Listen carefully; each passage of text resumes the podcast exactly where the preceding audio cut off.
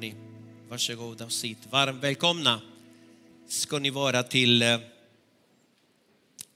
till Citykyrkan Stockholm. Om du följer oss online också, du är varmt välkommen. Ehm, jag gillar det när det inte blir som vanligt. Det finns, vet du vad, det finns alltid en fara när vi firar gudstjänst söndag efter söndag efter söndag efter söndag efter söndag tills Herren kommer och hämtar oss alla. Det finns en fara, det är att vi gör det här väldigt, väldigt slentriant. Vi gör ett möte till, en gudstjänst till. Vi vet på ett ungefär vad predikanten kommer att säga. Vi vet ungefär vilka sånger vi ska sjunga. Vi vet på ett ungefär. Och jag gillar när Jesus kommer och säger nej, inte idag. Idag är det något annat. Men också jag tror att det är bra att komma med den förväntan, inte en söndag till. Utan Gud, jag vill möta dig idag.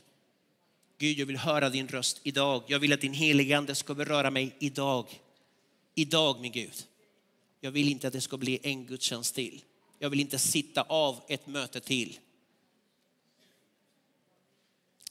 Amen.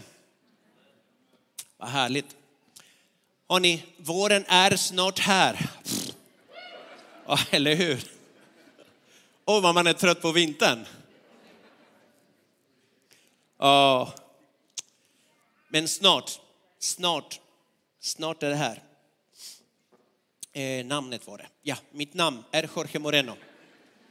Eh, och eh, gift med Rosa som eh, tolkar där till engelska. Eh, och eh, är eh, en av pastorerna här i Citykyrkan. Ehm, vi har eh, pratat den senaste tiden om någonting som vi har kallat för närmare att komma närmare, att komma närmare Jesus, att komma närmare eh, varandra och att komma närmare andra. Och att det här är på något sätt rörelsen från Gud. Mm, rörelsen från Gud. Gud vill hjälpa oss att vi sträcker oss uppåt så att vi, så att vi får höra hans röst bättre.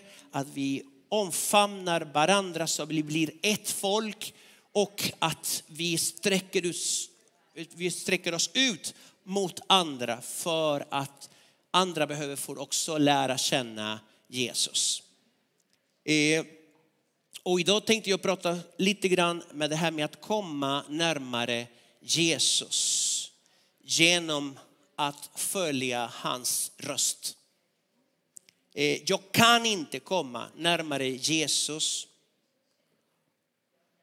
om vi inte följer hans röst, om jag inte hör hans röst. Därför är det så avgörande i min relation till Jesus att jag uppfattar vad han säger.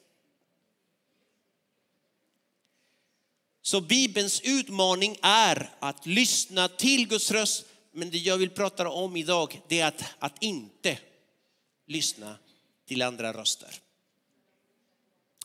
Jag skulle vilja att vi läser tillsammans Romarbrevet kapitel 12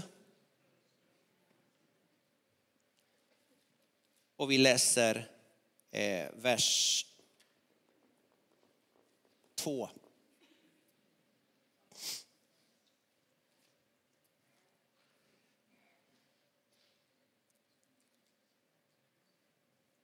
Där det står så här. Och anpassar er inte efter den här världen utan låt er förvandlas genom förnyelsen av ert sinne så att ni kan pröva vad som är Guds vilja, det som är gott och fullkomligt och behagar honom. Anpassa er inte. Mm. Det är det som är grejen. Jag ska prata om att inte. Inte göra en massa grejer. Varför då? För att vi är kallade att leva i ett annorlunda rike. Vi är kallade att leva i Guds rike som rör sig i motsatsriktning till den här världen. Därför säger Paulus, anpassar er inte efter den här världen. Och för att förstå bättre lite grann vad Paulus menar med det här, jag tänkte ja, jag kan, kan ta lite andra synonymer med att anpassa, anpassa er inte. Och det är till exempel att inte låta sig formas efter sin omgivning att inte bli en del av miljön. Att inte akklimatisera sig. Att inte adaptera sig till omgivningen. Att inte foga in sig. Att inte vänja sig. Att inte rätta sig in i ledet. Att inte komma överens med omgivningen. Vad mycket ingår i det här med att inte anpassa sig efter den här världen. Så jag kommer att prata lite grann om olika saker inte vi ska göra, som vi inte ska göra. Det är till exempel anpassa er inte efter det andra säger.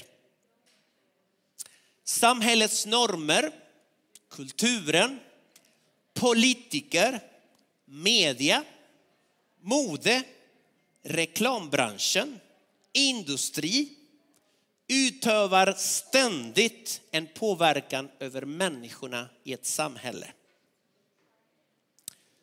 De står för röster som de vill bli hörda och efterföljda.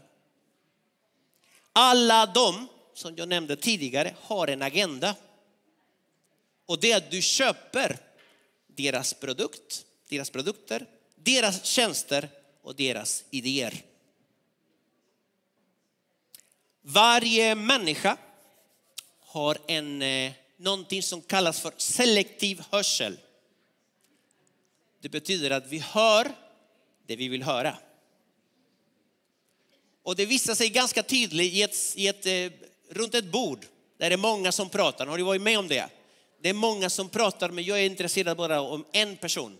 Och på något sätt öronen justeras till den personens röst. Ni som är kära vet mycket mer om det här. Ja, när man bara är intresserad av en enda röst. Och inte av alla andra. Och alla andra röster blir bakgrundsljud. Så alla röster, det finns många röster. Alla dessa röster vill komma åt din uppmärksamhet. Men även Gud. Även Gud. Jag vet inte om ni kommer ihåg med Mose, när Mose ska prata med, eh, med Gud, ska prata med Mose. Vad är det Gud gör? Han får hans uppmärksamhet. Hur då? Genom en brinnande buske. Oj då, det här är något som brinner men inte brinner upp. Det där måste jag komma lite närmare och titta på. Så min nästa fråga är, hur fångar Gud din och min uppmärksamhet? Låt inte andra röster definiera vem du är. Anpassa er inte efter vad den här världen säger. Den här världens ordning, dess sätt att tänka, dess livsfilosofi, dess mentalitet, dess sätt att leva är inte vår rätta miljö som troende. Var det inget amen på det? Du behöver inte säga det. Men det är därför ibland kan man uppleva att man känner sig som inte en fisk i vattnet. Det är därför ibland kan man känna sig lite främmande när man ser och hör saker och ting på nyheterna. Det är därför man känner sig så. Och du är inte ensam om det. För läser man i Bibeln det står i Hebreerbrevet kapitel 11 och 13 följande. Att de människorna som trodde på Gud, de bekände sig vara gäster och främlingar på jorden. Mina vänner, det här, det här livet var en resa som varar i, vad är, vad är det? 70, 80, 90, 100, 110, 100, jag vet inte. Men det är en resa som tar slut. Under den tiden är vi pilgrimer, är vi på väg någon annanstans till vårt riktiga hem. Vårt hem är inte här. Vårt hem ligger någon annanstans hos Jesus.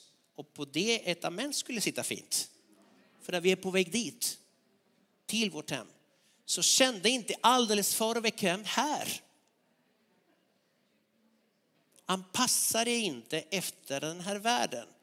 Förankra dig inte för mycket i den här världen, för vi bara passerar mot vårt egentliga hem hos Herren. När vi tog emot Jesus som vår Herre, det förändrades våra liv. Och då är jag inte blind längre, utan nu ser jag. Jag var död, men nu lever jag. Jag var främmande, men nu är jag Guds barn. Och det liv som Jesus kallar mig att leva är ett annorlunda liv. Som inte passar i den här världen. Nu följer vi Guds väg. Han är vägen, sanningen och livet. Jesus är den gode herden och det är hans röst som jag vill höra. Det är hans röst som jag vill följa. Det är hans röst som för mig närmare hans hjärta. Det är hans röst som följer mig eller som leder mig till hans vilja och plan. Den viktigaste relation som jag har är det till honom. Jesus gör det väldigt, väldigt tydligt för oss en sak och det är att han tillhör inte den här världen. I Johannes 8 och 23 säger han så här. Jag är inte av den här världen. Det Jesus tänker, det Jesus säger, det Jesus, hur han rör sig tillhör inte den här världen. Hans rike är inte av den här världen. Och det finns en text som talar om detta, Johannes 18 och 36. Så han är inte från den här världen, men hans rike är inte från den här världen. Jesus svarade, mitt rike är inte av den här världen. Hade mitt rike varit av den här världen skulle mina kännare ha kämpat för att jag inte skulle utlämnas åt judarna. Men nu är mitt rike inte av den här världen. Jag tror att han har, poängen kom fram va?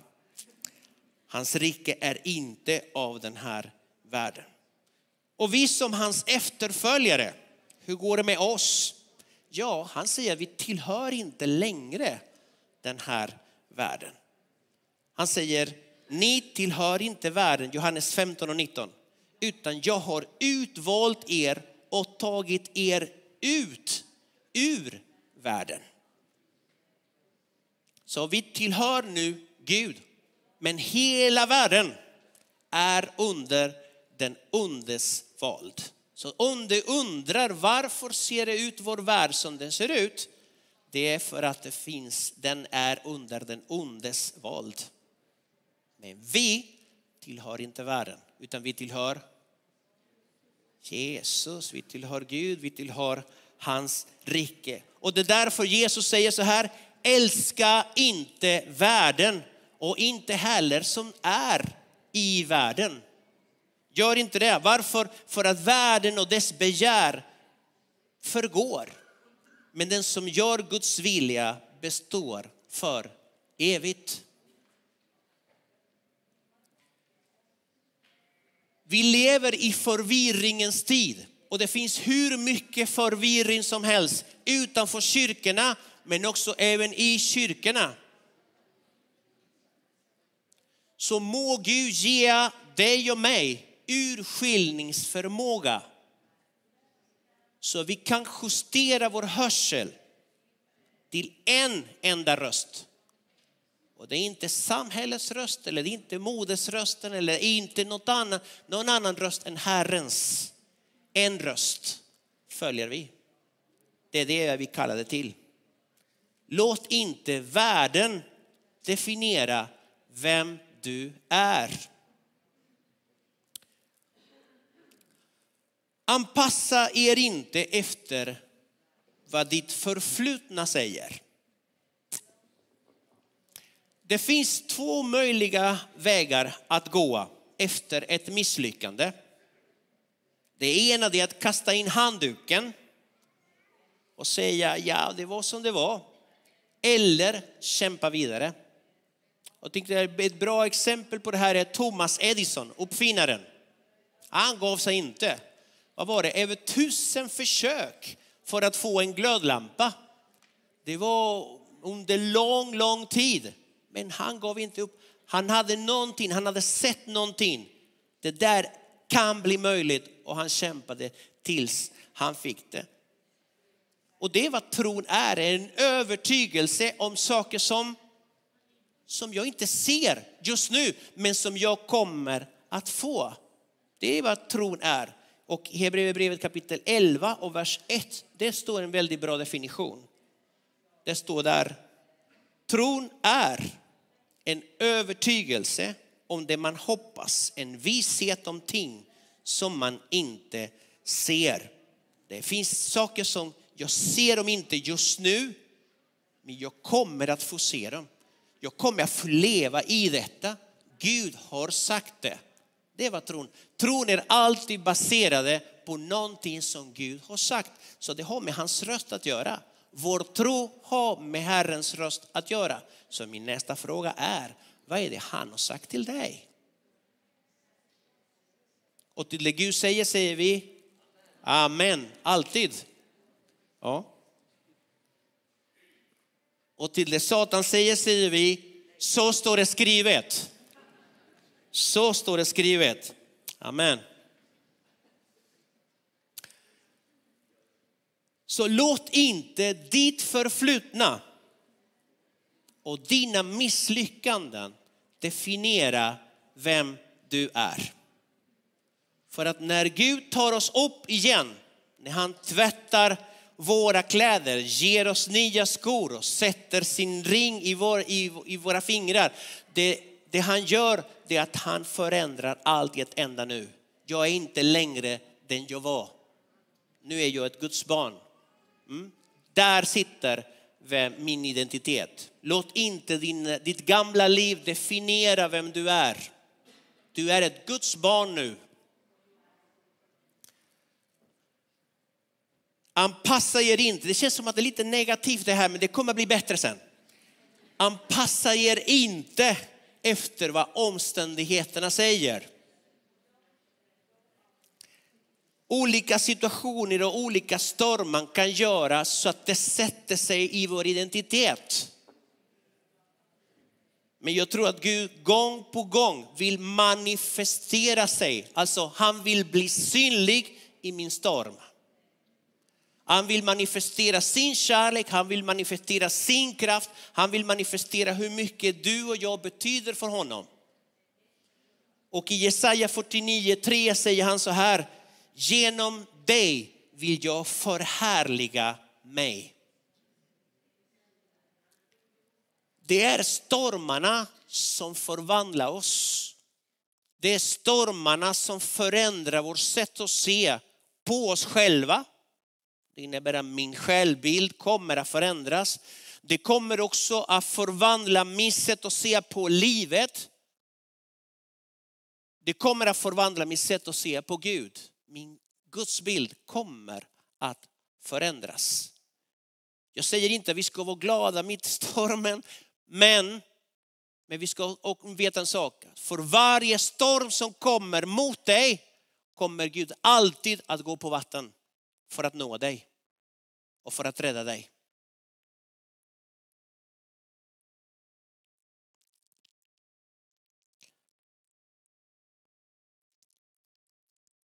när, eh, när Mose skulle lämna eh, Egypten med folket, han säger någonting som är ändå intressant och det är förändringen, förändringen i hur vi ser på saker och ting. Andra Moseboken kapitel 14, vers 13 till 14, det står så här. Det här är det sista Mose säger till folket. Mose svarade folket, var inte rädda. Stanna upp och bevittna den frälsning som Herren idag ska ge er. Så som ni ser egyptierna idag ska ni aldrig någonsin se dem igen. Herren ska strida för er och ni ska hålla er stilla. Amen.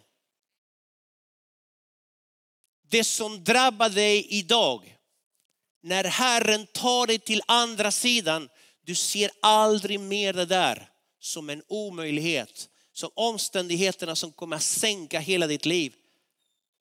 Utan du ser, för Herren är allting möjligt. Det du går igenom, min vän, jag ska säga det, det är inte slutet av filmen.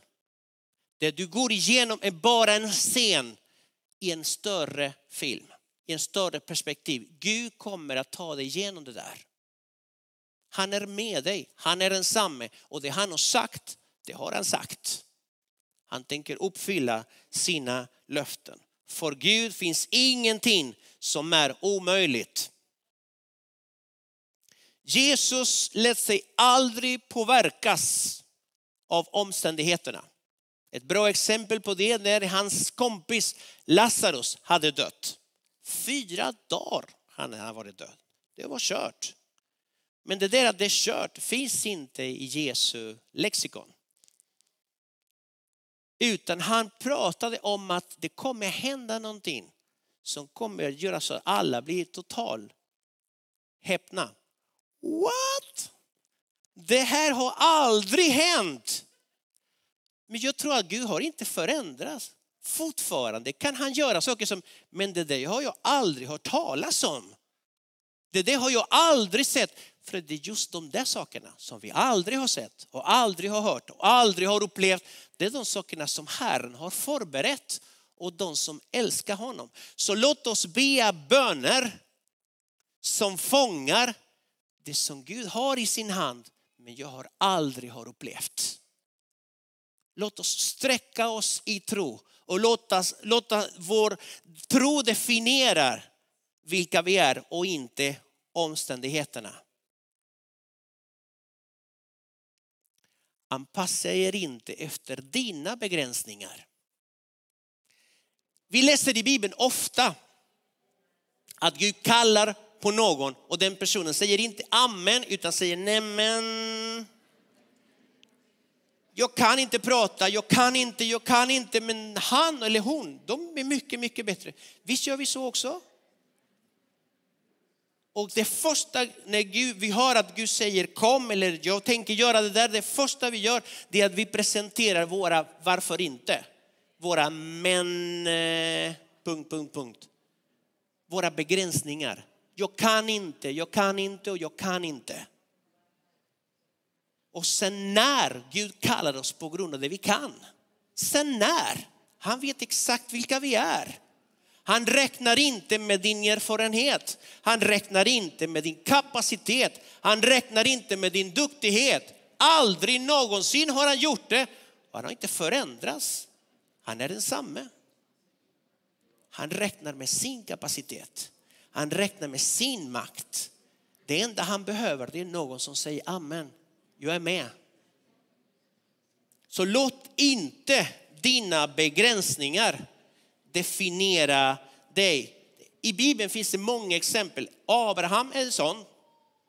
Typ han är hur gammal som helst. Impotent var han också. Och hans fru, hon var steril sedan många år tillbaka. Och då säger oh, Gud, du ska få ett barn. Ja, ja visst. Men det intressanta är att han trodde på det. Abraham trodde på det. Romarbrevet kapitel 4, vers 18-21. Det här är bland de, jag tror det är Rosas favorittext. Där det står så här. Där hoppet var ute hoppade han ändå. Hoppades han ändå och trodde och blev så far till många folk som det var sagt. Så ska din avkomma bli. Han vacklade inte i tron när han tänkte på sin döda kropp. Han var omkring hundra år och att Saras moderliv var dött. Han tvivlade inte i otro på Guds löften utan blev istället starkare i tron och gav Gud äran. Fullt övertygad om att vad Gud hade lovat var han också mäktigt att hålla. Amen. Fantastiskt. Det här är omöjligt. Jag kan presentera en lista på alla mina begränsningar. Och Gud säger, jag struntar i dina begränsningar för det jag tänker göra är större än dina begränsningar. Och det kan han göra med dig. Så låt inte begränsningarna definiera dig. Det du inte kan. Utan säger Gud någonting till dig, det bästa svaret är Amen. Amen. Låt din vilja ske, min Gud. Anpassa er inte efter vad andra förväntar sig. Låt inte andra människors ord definiera dig. Många gånger är det så att vår självbild kommer som en projektion av vad andra har sagt till oss. Det kan ha varit våra föräldrar, det kan ha varit släktingar, det kan ha varit i skolan, det kan ha varit på jobbet. Du är inte en tan, tan, tan, tan. Och vi har låtit de orden forma oss.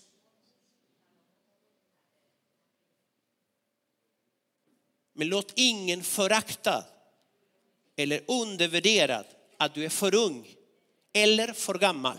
Att du är för ny eller för erfaren. Att du är man eller kvinna, att du är svensk eller inte. Det spelar ingen roll, låt ingen förakta det.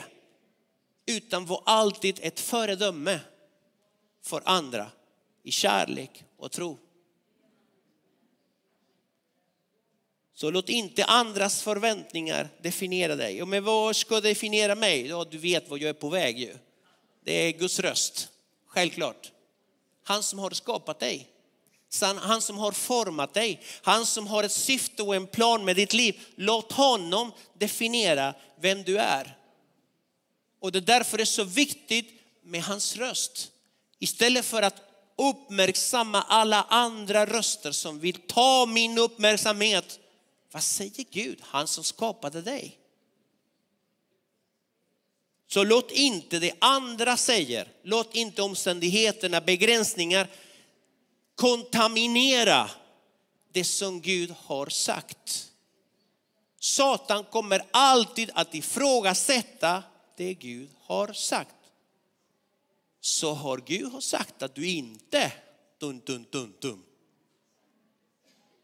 Lyssna inte på den rösten. Så när Gud säger till dig, gör det. Det bästa det är att göra det när, det Gud, när Gud säger gör inte det, det bästa är att inte göra det. Om du vill att Guds vilja ska ske i ditt liv, det bästa vi kan göra det är att följa det han säger. Varför säger ni, varför kallar ni mig för Herre, Herre om ni inte gör som jag säger?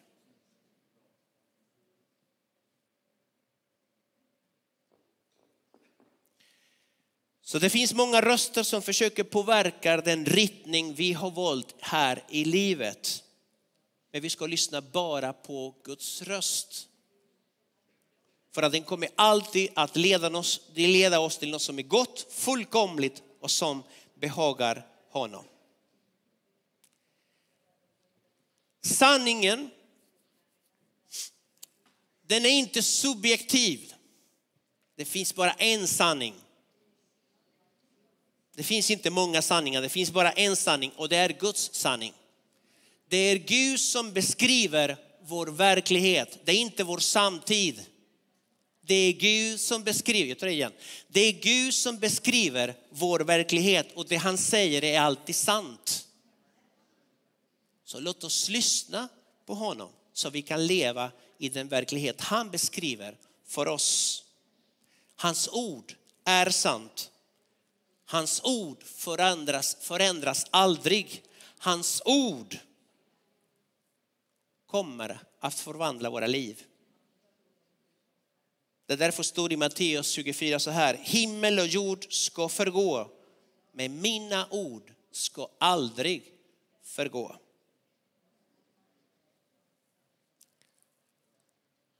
Om man läser Bibeln och jag kommer inte närmare Jesus det är något fel med min läsning. Ska jag säga det igen? När jag läser Bibeln med rätt hjärta, det kan föra mig bara till en plats och det är närmare Jesus. Det är därför vi behöver läsa våra biblar, mina vänner.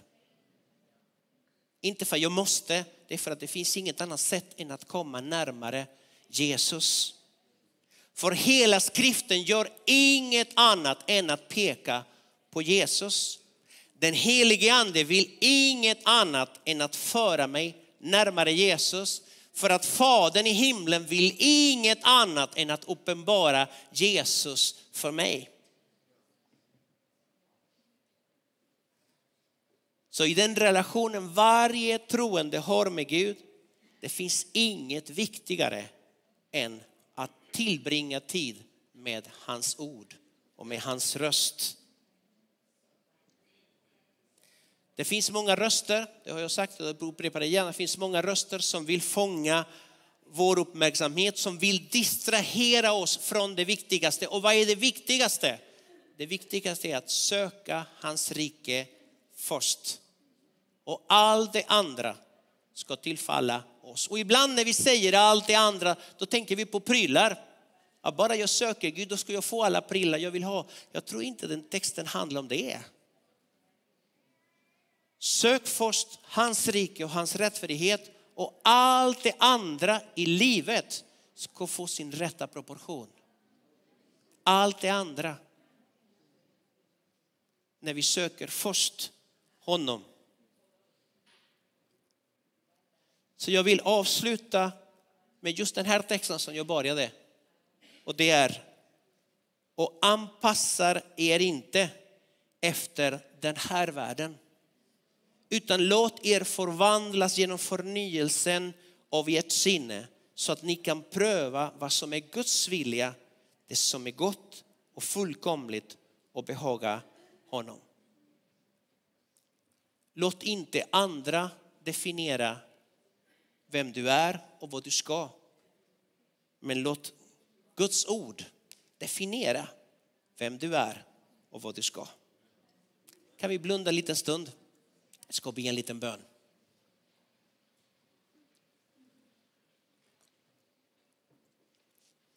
Om en liten stund ska vi eh, fira nattvard och det är en påminnelse om att komma närmare korset. Tacka Gud för han, vad han har gjort för oss. Och där kan vi också göra upp med Gud. Om det finns hinder, om det finns röster som vi har kanske uppmärksammat lite för länge och där kan vi också säga till honom, Gud, hjälp mig att finjustera min hörsel så att den blir selektiv. Så jag hör bara en enda röst och det är din. Herre Jesus, vi tackar dig. Tackar dig min Gud för att du talar. Tack min Gud för att vi kan få höra din röst Herren. Och vi ber dig att en sån tid min Gud, där det finns så många röster som vill fånga vår uppmärksamhet, att vi ägnar oss, att vi ger hela vårt hjärta min Gud att, att lyssna till din röst Herren. Öppna skrifterna för oss min Gud och skapa en passion i oss för ditt ord. Tala Herren, din tjänare, din tjänarinna lyssnar. I Jesu underbara namn. Amen.